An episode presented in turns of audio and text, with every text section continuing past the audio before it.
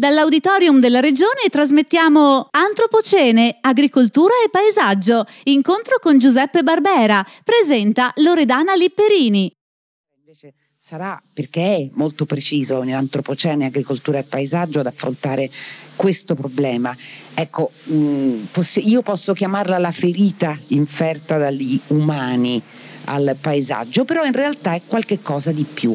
Ed è importante averlo chiaro per tantissimi motivi. Uno lo elencava a Mantova al Festival Letteratura qualche giorno fa Jonathan Safran Foer, che come sapete ha, scritto un libro dedicato al salvataggio del mondo prima di cena, ma diceva il nostro problema è che continuiamo a sentire la questione ambientale come una guerra lontana, che c'è ma che noi non possiamo toccare, di cui non possiamo essere certi. Allora quello che noi ci possiamo e ci dobbiamo domandare è come riuscire a farla nostra, senza cadere in quel pericolosissimo effetto di cui poi mi piacerebbe parlare con Giuseppe, che si chiama greenwashing, è qualcosa di molto simile a chi conosce, che qualcuno che conosce e frequenta i femminismi sa bene, si chiama pink washing, vuol dire intestarsi una battaglia spesso non per eh, diciamo, un fine umanitario o nobile, ma per la propria visibilità e per i propri interessi. E qualcosa del genere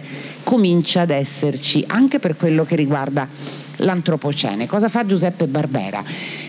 Lo analizza e lo racconta dal punto di vista del paesaggio. Giuseppe Barbera, come ricordava Andrea, ha scritto un, libro, un altro libro meraviglioso che è Tutti i frutti, il viaggio fra gli alberi da frutto mediterranei fra scienza e letteratura, c'è sempre molta letteratura nelle, nei suoi racconti e nelle sue analisi e c'è anche un'attenzione che viene da un tempo molto più lontano. Mm, Giuseppe Barbera ha scritto anche un abbracciare gli alberi, molto prima che tutti cominciassero ad abbracciare alberi in varie forme, ultimamente editoriali e non solo editoriali. Dunque, io quello che vorrei cominciare a discutere con lui è capire anzitutto da dove nasce la parola antropocene, quali sono i rischi che corriamo, ma anche le possibilità che abbiamo di superarle. Qui a Pordenone, sapete, ci sono sette parole per il futuro, si guarda al futuro, si guarda con speranza al futuro. E quindi è su questo che dobbiamo cominciare a ragionare, partendo dal passato però, perché forse non tutti sanno che, ma Giuseppe Barbera lo spiega benissimo, è una riflessione dell'influenza dell'uomo sull'ambiente viene riconosciuta da un geologo piemontese, Antonio Stoppani. Quando e perché? Antonio Stoppani è l'autore, di, eh, l'autore di un... No, no, c'è, ma forse va semplicemente... Fa... facciamo così per ora. No, adesso. Antonio, Stopp- Antonio, Stoppani è l'autore di un, eh, di un, libro della fine dell'Ottocento che nelle vecchie biblioteche di, di, di famiglia si trova ancora, che si chiamava Il Bel Paese è un libro di un geografo geologo che racconta l'Italia dal nord, dal nord al sud, prendendo titolo, e questo è singolare perché tu eh, diciamo, lo, lo, ricordo subito perché tu hai citato il rapporto tra scienza e letteratura, prendendo titolo dal, dal, dal Petrarca il Petrarca a un certo punto in una sua nel canzonieri, in una sua poesia, parla del bel paese che dalle Alpi alla, alla Sicilia e eh, Stoppani prende questo, questo titolo eh, e ne fa questo libro di, eh, de, di descrizione di amore per, il, per, l'Italia. Quindi questa è, è, è la storia di Stoppani che insieme alla storia di un altro importantissimo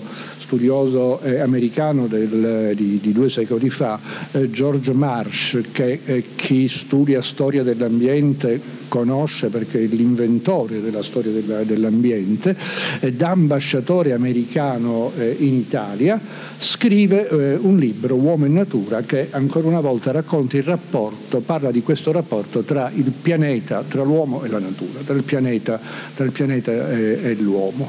Quindi l'Italia eh, è singolarmente presente al di là delle sue, delle sue dimensioni e dei suoi problemi ambientali in questa vicenda, eh, del resto diciamo, l'Italia eh, è stata al centro di tutte le vicende, possiamo dire, per, per millenni, quindi non, deve, non deve stupirci, stupirci questo, eh, ma eh, lo è eh, in, eh, appunto per, sua, per, per, le sue grandi, per le sue grandi particolarità. Il, il, tema, entrambi questi autori usano una parola simile ad antropocene ma non antropocene. Antropocene è età dell'uomo, l'era anzi dell'uomo, è l'era geologica che eh, eh, stiamo vivendo, da quando poi ne possiamo parlare, ma che stiamo vivendo, ed è l'era geologica in cui quella ferita che tu hai citato all'inizio, di cui parlavi all'inizio, ci stiamo accorgendo che non si rimargina. Questa è la cosa che, che ci spaventa. Eh, I cambiamenti, la, temperatura del pianeta sale, sappiamo tutti che abbiamo pochi decenni, pochi anni forse, eh, se ne occupa la politica. Più o meno nascono le leggi, i movimenti in piazza, eccetera, però la eh, quantità di eh, carbonio, di CO2 in atmosfera continua a, salare, a, salire, i ghiacci dell'Artico continuano a bruciare, la deforestazione dell'Amazzonia continua ad esserci. In Italia abbiamo più boschi di 50 anni fa, ma a livello planetario siamo molto eh, meno ricchi di boschi e così via. Cioè si è rotto eh, l'equilibrio, l'alleanza, chiamiamola così, tra natura e uomo, la natura che è la risorsa che sapevamo sfruttare, l'abbiamo fatto durante, per millenni, l'abbiamo fatto durante l'Olocene l'era geologica precedente.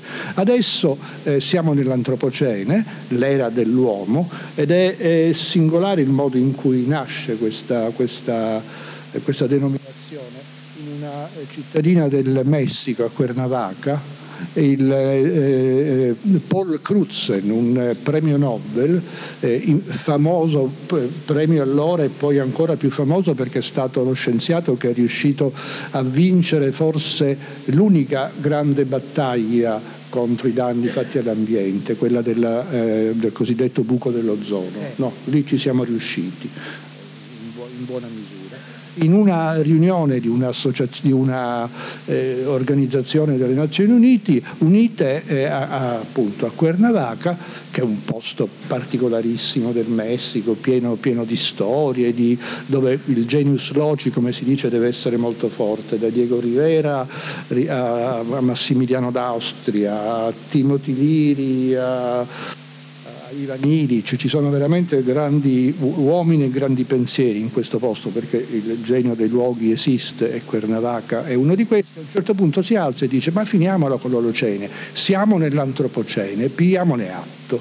E da lì inizia, siamo nel 2000, inizia uno sguardo eh, al pianeta, ai suoi cicli, ai suoi equilibri, ai suoi problemi che è diverso da quello eh, precedente perché ci accorgiamo che la ferita appunto non si rimargina e questo è il grande, è il grande tema del, del, presente direi. Il grande tema del presente che è interessante anche capire quando è cominciato. Qui eh, nel suo saggio Giuseppe Barbera dà varie ipotesi, potrebbe essere cominciato chissà con l'era atomica, potrebbe essere cominciato addirittura con i viaggi di Colombo, potrebbe essere cominciato 400.000 anni fa con la deforestazione? C'è una datazione precisa? Il, eh, eh, non c'è e se ne discute, se ne discute chi ne deve discutere perché credo che eh, ne, deve, ne, devono discutere i geologi della Società Internazionale di Stratigrafia. Sta a loro decidere ufficialmente se siamo in una nuova area geologica o no e quindi loro devono, il loro mestiere sta nel cercare negli strati geologici del pianeta Terra le tracce di una, uh, di una nuova era. Le tracce del Pleistocene eh, erano eh, i, le amigdali, i sassi eh, per la prima volta manipolati dall'Homo habilis, da, dai nostri predecessori, molto prima del Sapiens, quindi un milione di anni fa circa, e lì inizia il Pleistocene. Poi nel, intorno a 12.000 anni fa si trovano le tracce dell'agricoltura e inizia l'Olocene e adesso bisogna trovare le tracce del, dell'Antropocene. Eh, potrebbero, essere, potrebbero decidere che queste tracce si trovano nella radioattività, nel fallout radioattivo successivo alle bombe della, dell'ultima guerra. Addirittura alcuni dicono andiamo molto più indietro nel tempo e quando l'uomo ha incominciato a bruciare le foreste per dare spazio all'agricoltura, dobbiamo andare qui molto più indietro, molto eh, probabile, assecondata è la, l'ipotesi che sia la rivoluzione industriale, la macchina a vapore alla fine del, mille, del 1700, ma di sicuro, eh, ed è questa diciamo, un po' la tesi che, che attraversa il libro, eh, gli anni eh, che, eh, indiziati sono anni che conosciamo bene, perché sono gli anni 50 del secolo scorso. Noi li chiamiamo gli anni del boom economico, ma sono gli anni della, a livello planetario, sono gli anni che vengono definiti della grande accelerazione. In quegli anni tutto improvvisamente è, è, è un boom.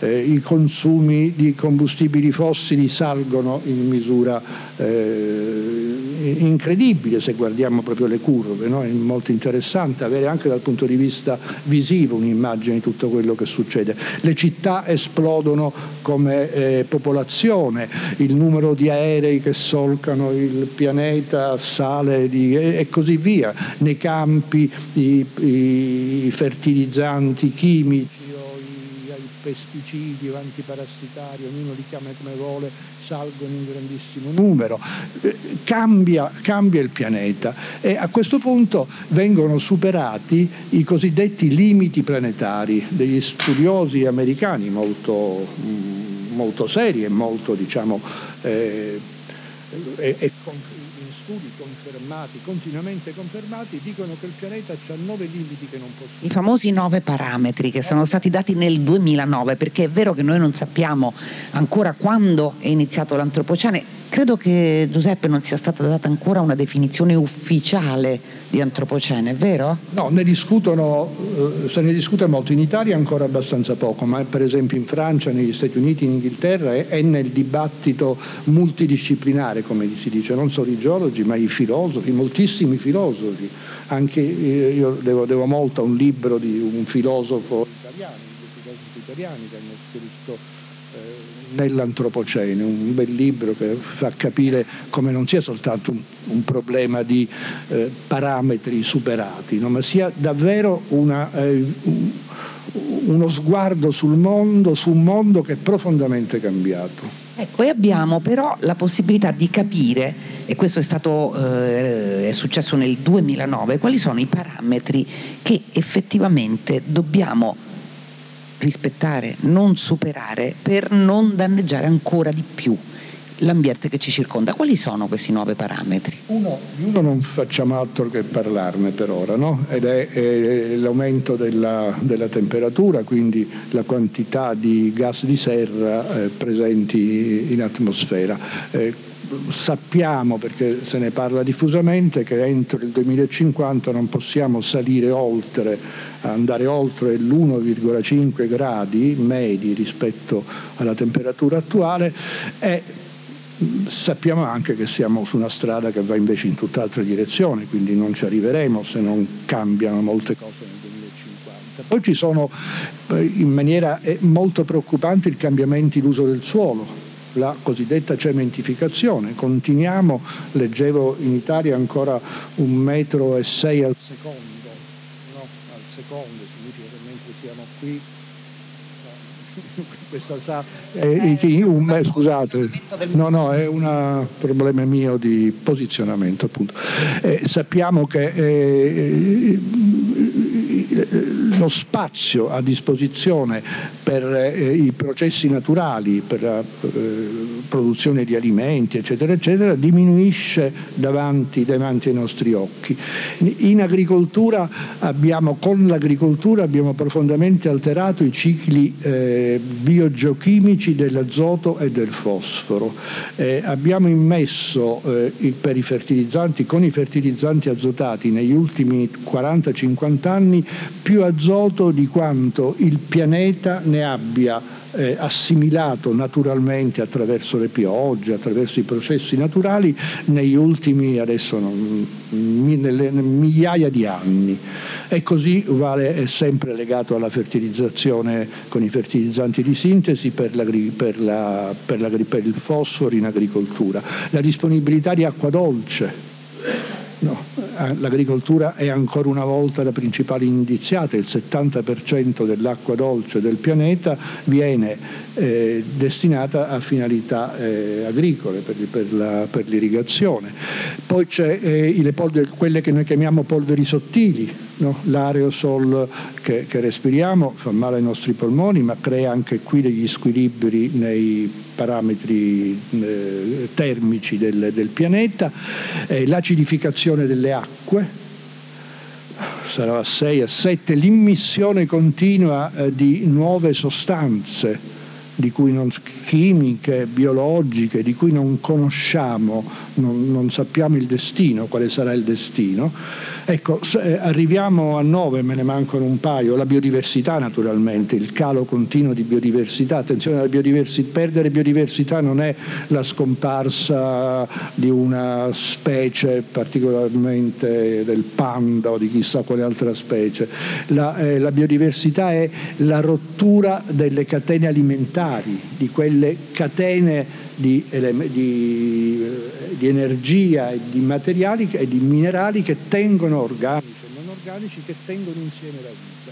Tutto questo è, sta crollando e eh, su eh, tre parametri eh, biogeochimico, eh, eh, acqua dolce, cam- eh, biogeochimica, acqua dolce e cambiamenti d'uso del suolo, abbiamo già superato i limiti planetari, cioè siamo già in piena emergenza.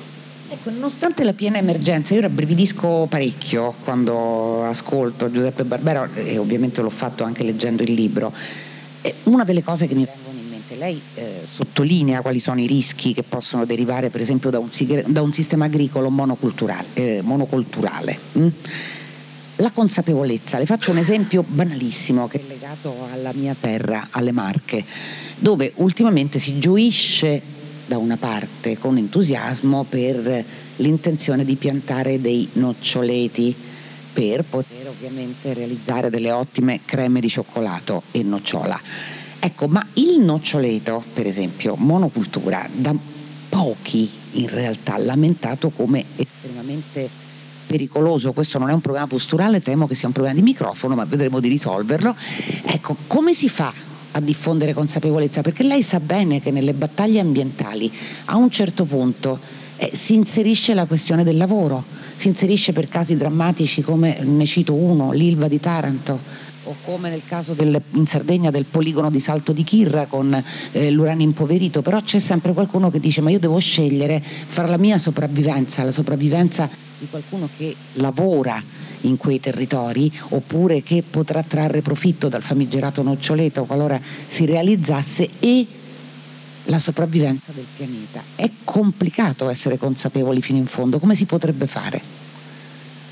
Il sottotitolo del libro dice considerazioni a margine di un viaggio in Cina. No. Allora, io sono stato eh, l'anno, l'anno, scorso, prima di pensare che potessi scrivere questo libro, eh, però con il libro del filosofo che dicevo prima in, in borsa, sono stato, sono stato, in Cina per eh, il premio Carlo Scarpa per il paesaggio, un premio che viene dato da 30 anni ogni anno a dei paesaggi del mondo significativi perché esprimono il per il rapporto tra uomo e natura che esprimono. Eh, l'anno, l'anno, scorso fu scelta la Cina e andammo a, a, a studiare come gruppo di ricerca della, della, della, Fondazione del Paesaggio della, della, Benetton, siamo andati in Cina a, eh, a studiare le piantagioni di tè lì mi è venuta, eh, ho, ho, capito cos'era l'antropocene. Ero stato il giorno prima a Shanghai e dell'antropocene avevo la, la, la faccia nera, no? Il giorno dopo vado in queste armoniose, delicate eh, piantagioni di tè che come più o meno i vigneti delle nostre colline, di Valdobbiado, di qui, accompagnano le forme, le forme, delle forme della terra. E in, quella, in, quelle condizioni eh, il, c'era una grande quantità di manodopera impiegata. Eh, abbiamo chiesto ai, ai, responsabili di questa cooperativa che occupava 250 famiglie come mai non avessero meccanizzato, come mai non fossero anche loro arrivati alla decisione che la monocultura, no? la chimica di sintesi, le macchine eh, più, più, moderne, i droni che volano, eh, no, l'agricoltura più intensiva, per come mai non fosse questa la risposta? Loro ci hanno detto guardate, noi produciamo, eh, facciamo agricoltura biologica, facciamo agricoltura equa e solidale, tutto quello che produciamo lo esportiamo negli Stati Uniti e in Germania, quindi lo vendiamo bene. Il nostro compito è quello di fare lavorare 250 Fare in, modo, fare in, modo, che i loro figli possano andare a scuola, eh, avere eh, l'assistenza sanitaria, cioè creare una dimensione compatibile, sostenibile, non soltanto per l'ambiente ma anche per la vita di chi ci, ci, sta, ci vive. La Cina è un paese, mm, lo dico subito, di terribili contraddiz- contraddizioni ambientali, eh, sociali, eh, certamente i diritti umani, per carità, tutto questo è assolutamente vero però è sorprendente il fatto che, eh, sorprendente anche, eh, diciamo, c'è qualche speranza, si intravede qualche speranza. Eh, cito un lavoro di uno, di uno studioso americano che dice che la Cina è la eh, grande vittima, no? Perché l'aria inquinata delle metropoli, no, i fiumi che inondano le, le pianure cinesi, tutti questi aspetti sono verissimi. La grande colpevole della, dell'antropocene, grande vittima, grande colpevole dell'antropocene, ma anche la grande speranza, perché le dimensioni di questo paese, la possibilità che una politica adeguata eh, risolva, affronti questi temi nella, nella nella direzione della mia piantagione di tè, intendo naturalmente, ci aiuta a dare, aiuta a dare una risposta. Se tu hai, no, scusami, se lei o tu hai i noccioleti nelle Marche, io in Sicilia ho le piantagioni di mango, ah. a, a, a, no? Eh, segno cambi- dei cambiamenti climatici, ma anche di paesaggi in continua evoluzione.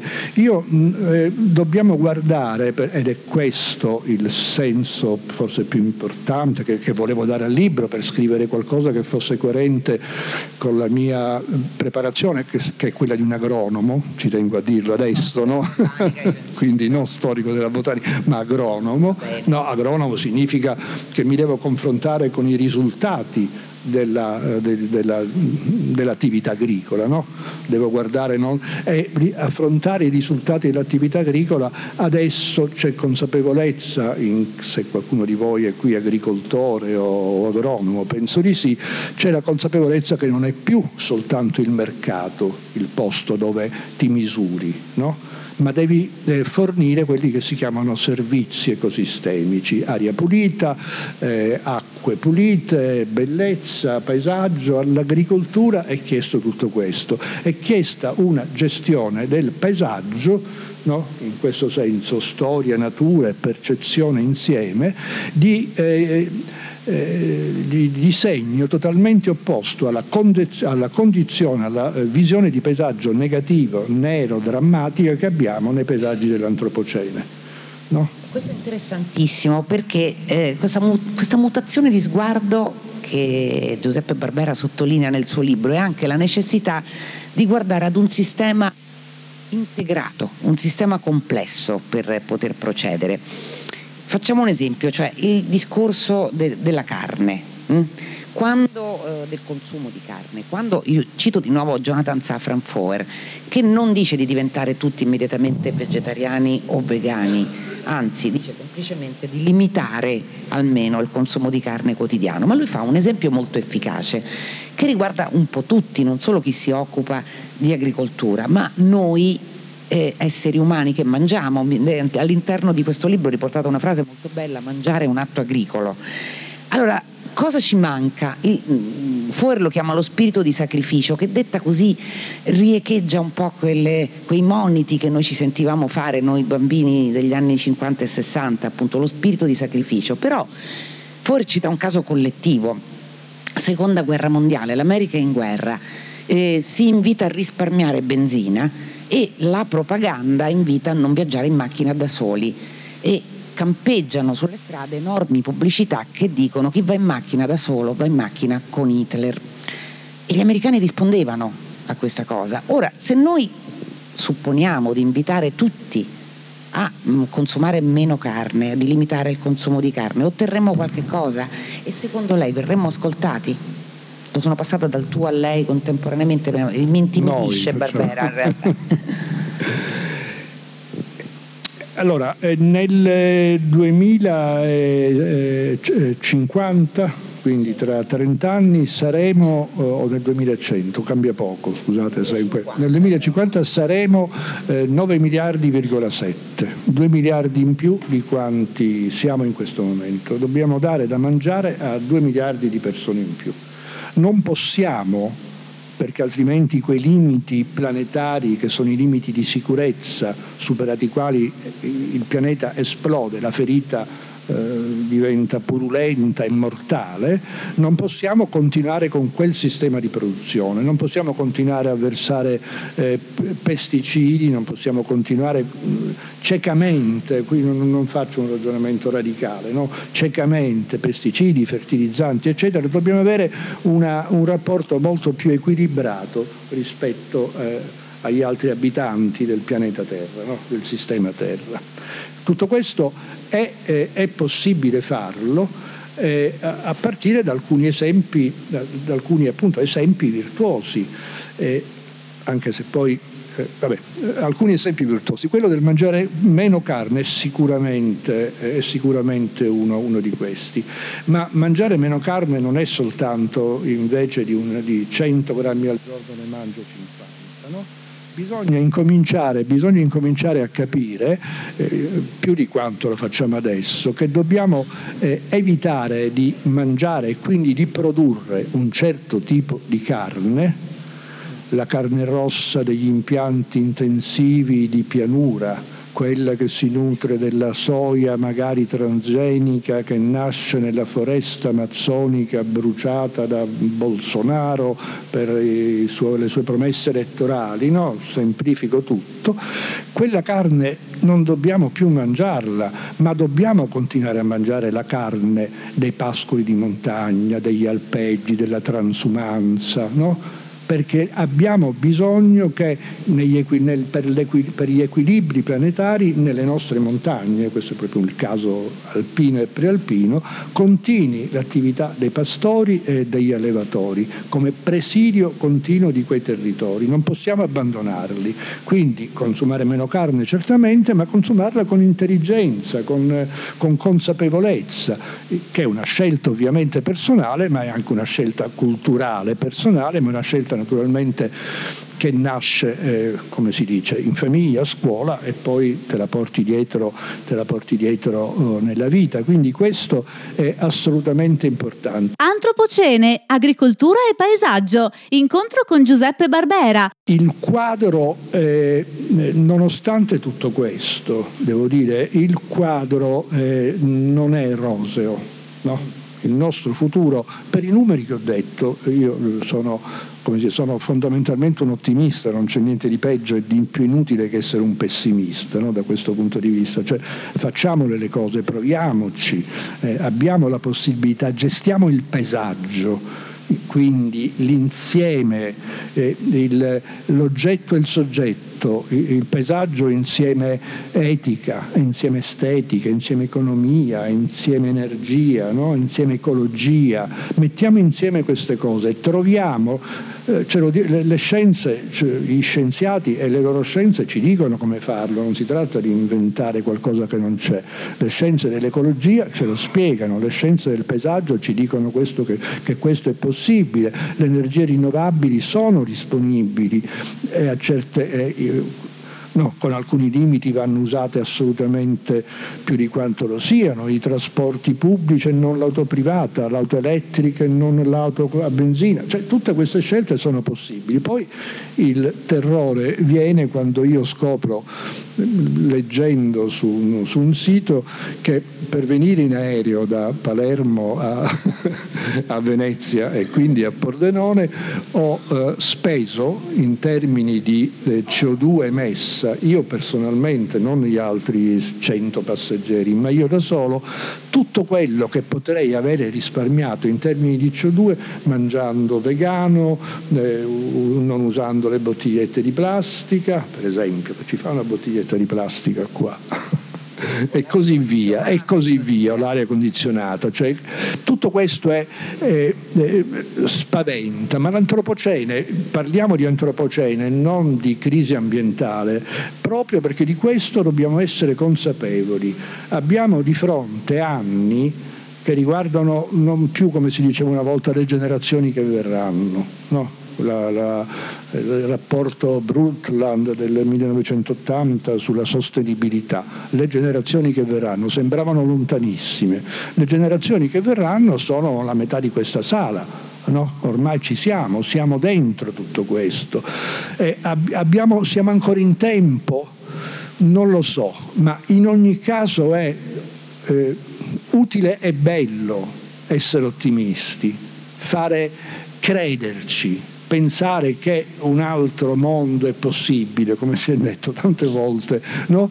vivere con, eh, eh, appunto, mangiando con qualità, muovendosi con qualità, consumando meno ma con qualità, tutto questo è possibile. Ci sono degli studi, c'è uno studio francese molto bello eh, che eh, dice che potremmo eh, cambiare tutto tutta eh, eh, l'agricoltura europea senza perdere i mercati, quindi sempre continuando ad esportare, quindi con tutta l'importanza economica che ha l'importante agricoltura europea, eh, trasformarla in biologico e quindi risolvere tutti quei problemi che dicevo prima, basta seguire una, uno, una, dieta, una dieta, uno stile di vita, come si dice, un po' più sobrio. Dovremmo imparare a a, diciamo, a, a, mangiare meglio, non meno, non necessariamente, ma, ma meglio. Eh, uno stile più sobrio è quello che, è quello che ci serve, eh, se, se, non i prossimi due miliardi e mezzo di eh, abitanti nel pianeta Terra, dove, dove li mettiamo? Ecco, i più giovani lo sanno, voi sapete che anche questi giorni sono settimane di sciopero, soprattutto dei ragazzi e delle ragazze per il clima. Sapete anche con quanta disincanto in molti casi si è guardato non solo a Greta Thunberg, ma a tutti i ragazzi che sono scesi in piazza insieme a lei. Sono state polemiche soprattutto da parte di persone più anziane, di persone che guardavano con scetticismo quella che non è un'utopia in realtà, ma e, e, e, ve ne convincerete leggendo il libro di Giuseppe Barbera, è una necessità.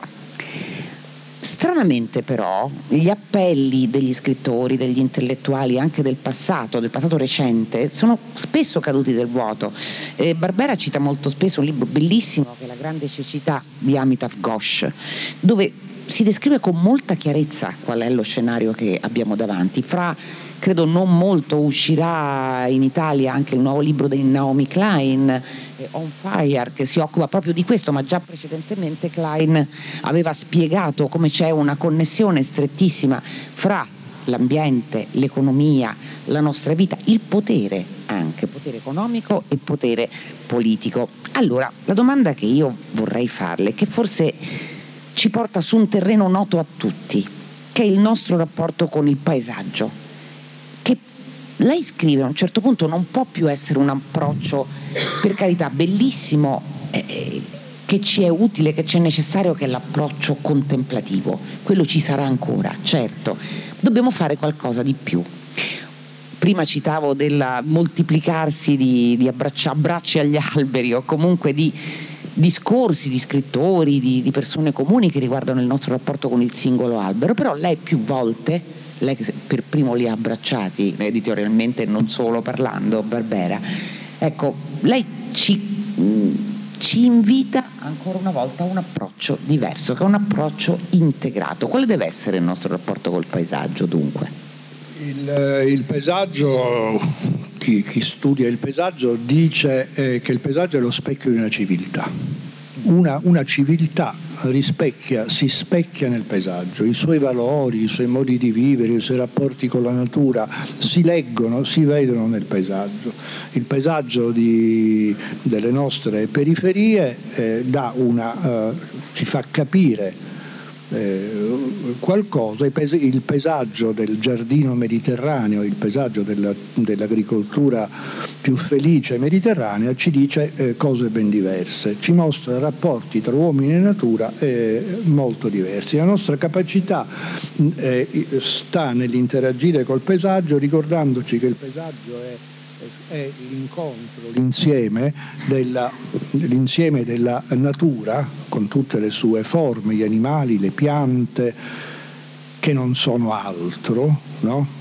Poi, poi, magari su questo tema dell'antropocentrismo ci torno, ci torno un secondo, adesso è quel libro che dici, non sono altro, eh, gli animali, le piante, le acque, il clima, la natura è questo, la storia dell'uomo, noi il paesaggio che attorno a noi è risultato di centinaia di generazioni che l'hanno modificato secondo loro, le loro necessità, le loro possibilità, le tecniche di cui disponevano, i mercati che volevano, che volevano raggiungere e la propria percezione, il proprio sguardo se no non parleremo di paesaggio, parleremo di territorio, di ambiente, di spazio, useremo altre parole. Quando parliamo di paesaggio mettiamo in gioco la nostra, la nostra, la nostra memoria, i nostri sentimenti, le nostre emozioni. Il paesaggio è questo, è tutto questo, è tutto questo insieme. Allora se riusciamo ad avere rispetto al paesaggio uno sguardo diverso possiamo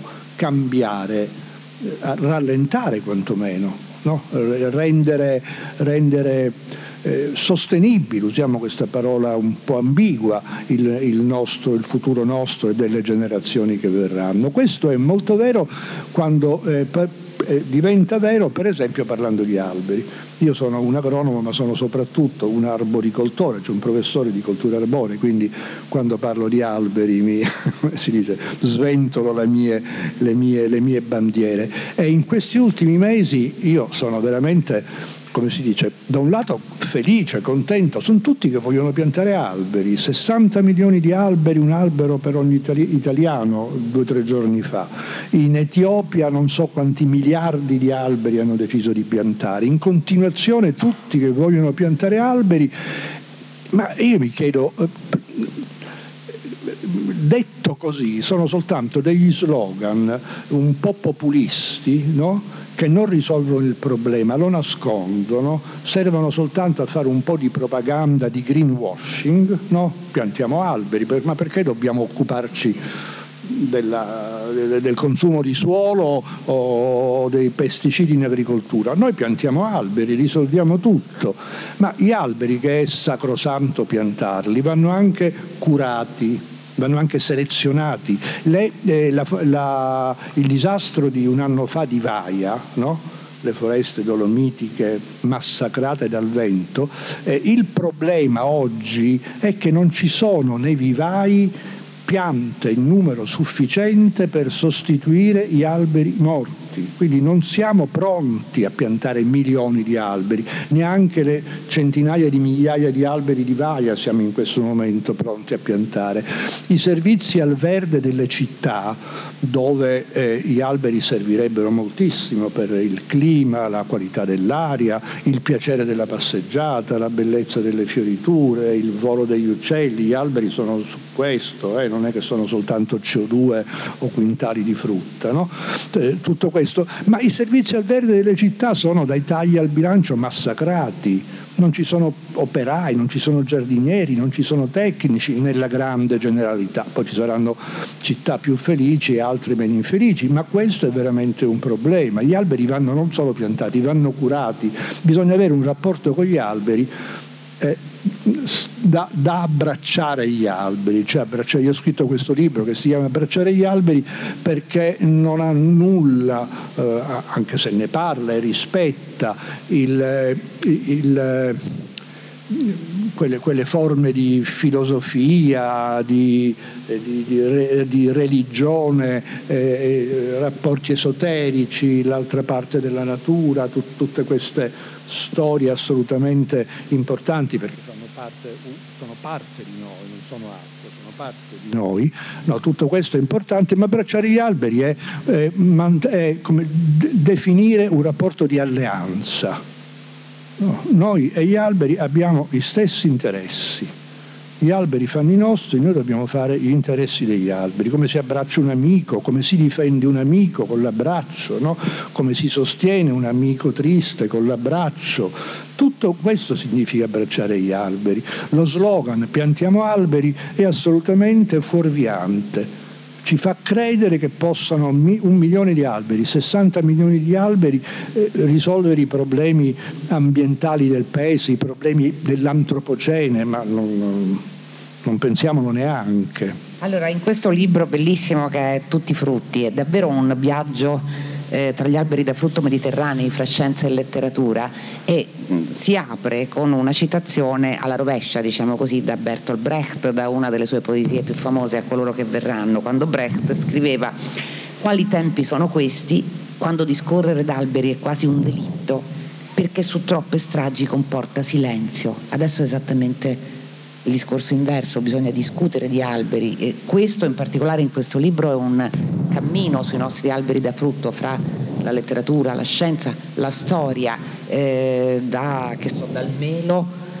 eh, cominciando da quell'albicocco dove lo ricorda anche Giuseppe Barbera, ma piace ricordarlo anche a me, perché un albero di, di albicocco. Nel 1995 si impiccò l'animo più gentile che noi abbiamo conosciuto Alex Langer è la persona che forse con maggior forza capito qual era, quanto fosse necessario il discorrere di, di alberi e il cercare di avere una visione meno stereotipata possibile sul paesaggio che ci circonda. È stato molto bello averlo ricordato, lo dovremmo ricordare. Una bella spesso, citazione Alex. di Alex che conoscevo, apre anche Antropocene Agricoltura, sì. Agricoltura e Paesaggio, quella in cui ci dice eh, finiamola con lo slogan olimpico, più veloce, più forte, più in alto, andiamo più piano, più in basso, più lentamente ed è il modo corretto per affrontare i problemi no, dell'antropocene, esattamente, Piano, esattamente più forte, questo. più lentamente. Il, sì, sì. Sì.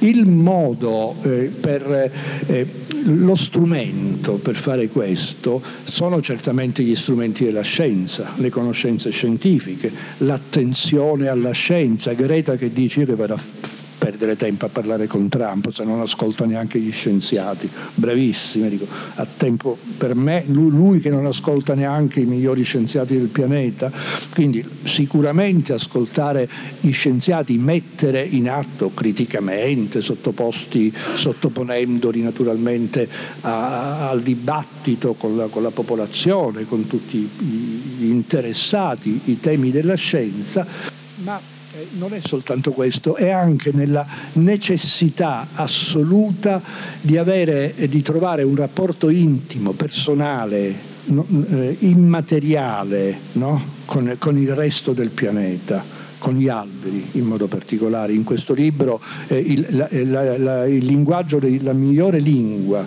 il, per eh, parlare con gli alberi, ascoltare gli alberi e, e, in modo poi i giardini e i paesaggi, per esempio questo libro lo dice e lo vuole dimostrare, è la poesia, è la letteratura. La letteratura ci fa comprendere molto più dei grafici delle, delle Nazioni Unite o degli scienziati tedeschi, ci fa capire eh, la profondità eh, di ritrovare questo rapporto. Ed è una necessità che mette in crisi la, dal mio punto di vista, dal, secondo quello che penso, mette in crisi il fondamento della crisi attuale, va al fondamento della crisi attuale che è l'antropocentrismo. Noi abbiamo siamo presenti in questo pianeta ponendo al centro del pianeta soltanto i nostri interessi No, abbiamo fatto questo. Finché il pianeta, finché i nostri interessi erano compatibili con gli equilibri generali, andava bene così. A un certo punto, negli anni della grande accelerazione, quei nuovi, lim- quei nuovi limiti, abbiamo capito che i nostri interessi, il, la centralità degli interessi dell'uomo non è più sostenibile, il pianeta non la regge più. Dobbiamo eh, incominciare a, a, a, ragionare, mi viene da dire, non non, non, non, amo certo ling- un certo linguaggio, quindi, ma dovremmo incominciare a, a, a, capire a comprendere meglio cosa vogliono sicuramente i nostri gli altri uomini. No? i poveri derelitti, bianchi, neri, gialli, ma anche gli animali, anche le piante. Abbiamo un interesse comune, ce lo dice, eh, eh, ce lo dice il cuore e già basterebbe, l'emozione, già ce lo cioè, basterebbe anche questo, ma ce lo dice l'ecologia la scienza dell'ecologia, la scienza dei sistemi eco- ecologici ci dice che siamo legati fondamentalmente agli animali, alle piante e, al- e alle parti non, eh, non, vive, non, non, vive, della biosfera, le rocce, il clima, l'acqua, eccetera. No? Siamo intimamente legati, non possiamo pensare di eh, o, o riprendiamo questi rapporti di equilibrio oppure l'antropocene continuerà, eh, sarà molto veloce e sarà molto drammatico. Ricordiamoci anche qua le prime pagine dei giornali, senza bisogno finalmente alcune prime pagine dei giornali, anzi, in cui per esempio legano le catastrofi climatiche ai temi della migrazione, delle grandi migrazioni. No? Eh, questo è assolutamente integrato e sguardo complesso che bisogna certo. avere. Allora, noi siamo arrivati quasi alla fine di questa chiacchierata. Intanto vorrei sapere se ci sono domande da parte vostra. Sì, subito, per Giuseppe Barbera, uno dei nostri angeli. Beh, gli presto il mio microfono. Non pensa che ci stiamo raccontando molte bugie per, per, nascondere il suicidio collettivo a cui stiamo andando, perché io non ho mai visto in una bottiglia mettere dentro due litri quando tiene un litro.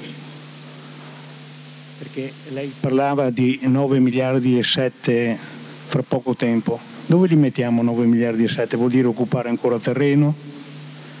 E se occupiamo terreno non ci sono più risorse per... per eh... sì, cioè, dovremmo, dovremmo raccontarci la Terra quante persone può tenere in modo corretto. Fate domande brevi. Sì, io vi faccio rispondere, preferisco rispondere a... No, no, no, no, preferisco rispondere velocemente perché sì. poi non, non, non, si tratta... Eh, certamente... Eh, Certamente sì, io non credo che ci siano interessi nascosti o non soltanto, inter- certo c'è l'interesse della multinazionale, c'è l'interesse della, della, mafia, della criminalità, ci sono questi interessi ciechi e cattivi eh, sicuramente, c'è chi chiama l'antropocene capila- capitalocene, cioè mm.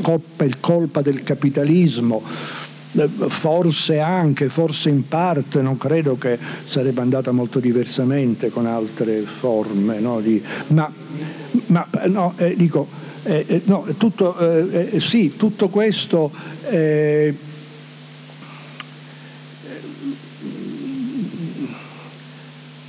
non credo, voglio dire, credo che allora, ci sono, ci sono, molti colpevoli no? in, tutto, in, tutto, questo, però eh, rimane, rimane, fondamentale la nostra eh, personale capacità di, eh, eh di, porsi di fronte ai problemi, di risolverli, di affrontarli. Non serve eh, eh, risolvere, non, non, non, serve riferirsi ad altro, siamo noi di fronte nostri, alle nostre responsabilità che dobbiamo muoverci. Sì, io rincalzo un po' la, la domanda dell'amico, ma eh, lei saprà per certo che eh, gli scenari eh, sono molto più eh, gravi e tragici di quello che gli scienziati inizialmente hanno voluto dimostrare, ma c'è un altro problema che si aggiunge ai fatti più tragici, cioè l'elemento inerziale per esempio della trasformazione delle correnti e, e di, di, quello che sta succedendo negli oceani, tant'è che si stanno sciogliendo più velocemente eh, ghiacciai e, e, e soprattutto l'Artico. Sì, sì, vengo subito, ma il vero problema è un altro, che noi stiamo andando incontro in questa maniera a delle guerre cioè non è tanto lo scenario fisico che incombe, ma è la guerra che ci sarà inevitabilmente dopo i primi accenni di sopravvivenza di popolazioni che saranno costrette a migrare e quindi chi avrà i missili sulle popolazioni che vorranno sopravvivere. Questo è il vero scenario a cui purtroppo le Nazioni Unite non saranno in grado di rispondere, stanto il fatto che non hanno saputo rispondere nemmeno di fronte alle guerre locali. Guardi, io, eh, a, molti di noi, anche lei, appartiene a una generazione che eh, addirittura eh, pensava di poter cambiare il mondo, no? Cioè eh, avevamo, eravamo eh, colmi di un ottimismo probabilmente ingiustificato che veniva soltanto dai nostri desideri e da una lettura corretta. Oh, io sono, eh, vorrei ancora pensare che eh, di, eh, nonostante eh, questi scenari terribili sì, che, si pre, che, si preparano, che si presentano davanti a noi, eh, essere ottimisti, eh, muoversi come se fosse possibile in qualche modo risolvere tutto questo sia il modo più corretto per vivere. Eh, occuparsi del paesaggio, occuparsi, c'è un filosofo di cui secondo me sentiremo parlare nei prossimi mesi, un Marcello Di Paola, che è un, un giovane filosofo che per esempio alla, risposta, alla domanda come risolvere l'antropocene dice eh, facciamo giardini No? riempiamo, eh, consideriamo, lo dice anche Gilles Clement, il mondo un giardino planetario, cioè occupiamoci con amore, con, con, eh, con, con, amore, esattamente con amore verso gli altri, verso gli altri esseri, verso il pianeta di quello che ci circonda. Forse non riusciremo a fermare la guerra o le grandi o le migrazioni senza, ma avremo fatto la nostra parte è, è, è, consolatorio dire questo, io lo so bene, lei nella domanda che mi ha fatto mi ha fatto venire in mente quando, fa, quando ho fatto per due anni, non molti anni fa, 4-5 anni fa, l'assessore all'ambiente al comune di Palermo. No? Ho, ho iniziato, no, non sono un politico, non, non, nel senso stretto della parola, non sono, sono, ero un tecnico, eh, io pensavo che il mio obiettivo fosse quello di preparare per la mia città un futuro di meravigliosi giardini, di parchi stupendi, di alberature, eccetera. Per questo però ci voleva la cultura del progetto, avrei avuto bisogno di tempo, eccetera. Dopo un po' mi hanno detto guarda, ma tra due anni ci sono le elezioni quindi eh, andiamo sul concreto. No? Questo è il grande problema oggi, che eh, i, chi ci governa, i politici, non, eh, la soluzione è nei politici, quindi non voglio, eh, no, eh, è lì la soluzione, ma la gran parte dei politici in questo momento non si pone il problema delle, di quello che succederà tra 20, 30, 50 anni, si pone il problema di quello che succederà alle prossime regionali, alle altre comunali, eccetera, e questo è il grande problema. Abbiamo bisogno di, di politici che guardano, ce ne sono stati, ce ne sono, no? che guardano avanti. Allora, abbiamo veramente poco tempo, quindi la pregherei di essere più breve possibile. Sì, sì, sì, sono brevissimo. Io volevo chiederle, noi eh, siamo stati in qualche modo costruiti in un certo modo, noi siamo condizionati dalla nostra società ad essere in un certo modo e a godere di certe cose. Quindi in questo mondo in cui il consumo è diventato la condizione essenziale, per tutti i cittadini. I cittadini vengono visti oggi sotto l'ottica dei consumatori. Ecco, questa ottica di consumatori come si può collegare a un'idea invece di eh, rapporto con la natura e rapporto con appunto l'agricoltura che non sia di depreda- depredazione di questa? Io, lei, i signori che hanno parlato prima, molti eh, molti di noi siamo ormai forse irrecuperabili, no? eh, forse sarà, eh, sarà, è molto difficile per noi eh, non essere consumisti, pensare che si possa non esserlo, no? Lo dico naturalmente in termini generali. Io ho molta fiducia in Greta, nei ragazzi come Greta, che capiscano, no? che capiscono che questo non è più possibile. Ripeto, eh, non c'è nessuna buona ragione perché io mi debba cambiare una volta all'anno questa camicia perché se no non è alla moda. No? Lo capisco, lo faccio, l'anno prossimo ne avrà una di un altro colore, ma è, o affronto questo tema, no? il tema dei consumi è fondamentale, la grande accelerazione è il boom economico, no? l'economia equilibrata della, del dopoguerra, dei, no, di, di, quegli anni, delle campagne, eh, esplosa invece nel boom economico delle città, ha creato lo squilibrio in cui ci troviamo. O proviamo a tornare indietro e non è, è, è, non è una decrescita, no? non, è una, non è un sacrificio, non è il ritorno al Medioevo. Io sono convinto che possa essere un modo più felice no? di eh, invece di vivere nel rapporto con gli altri o con la natura. Eh, diciamo,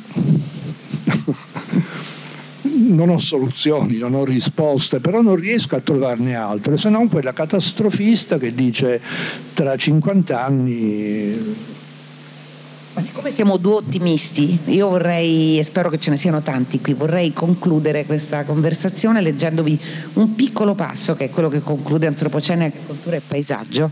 Eh, in realtà è una favola di un classico daoista che racconta di un vecchio, un vecchio che si chiama Yu Gong, che vive nella Cina settentrionale che decide di spianare due montagne insieme ai figli servendosi di zappe un altro vecchio lo deride, dice beh insomma state lavorando per niente, non ce la farete mai a spianare eh, due montagne così grandi e Yugong risponde io morrò, ma resteranno i miei figli, morranno i miei figli, ma resteranno i nipoti e così le generazioni si seguiranno le une alle altre incessantemente. Le montagne sono alte, ma non possono diventare più alte. Perché non potremmo spianarle?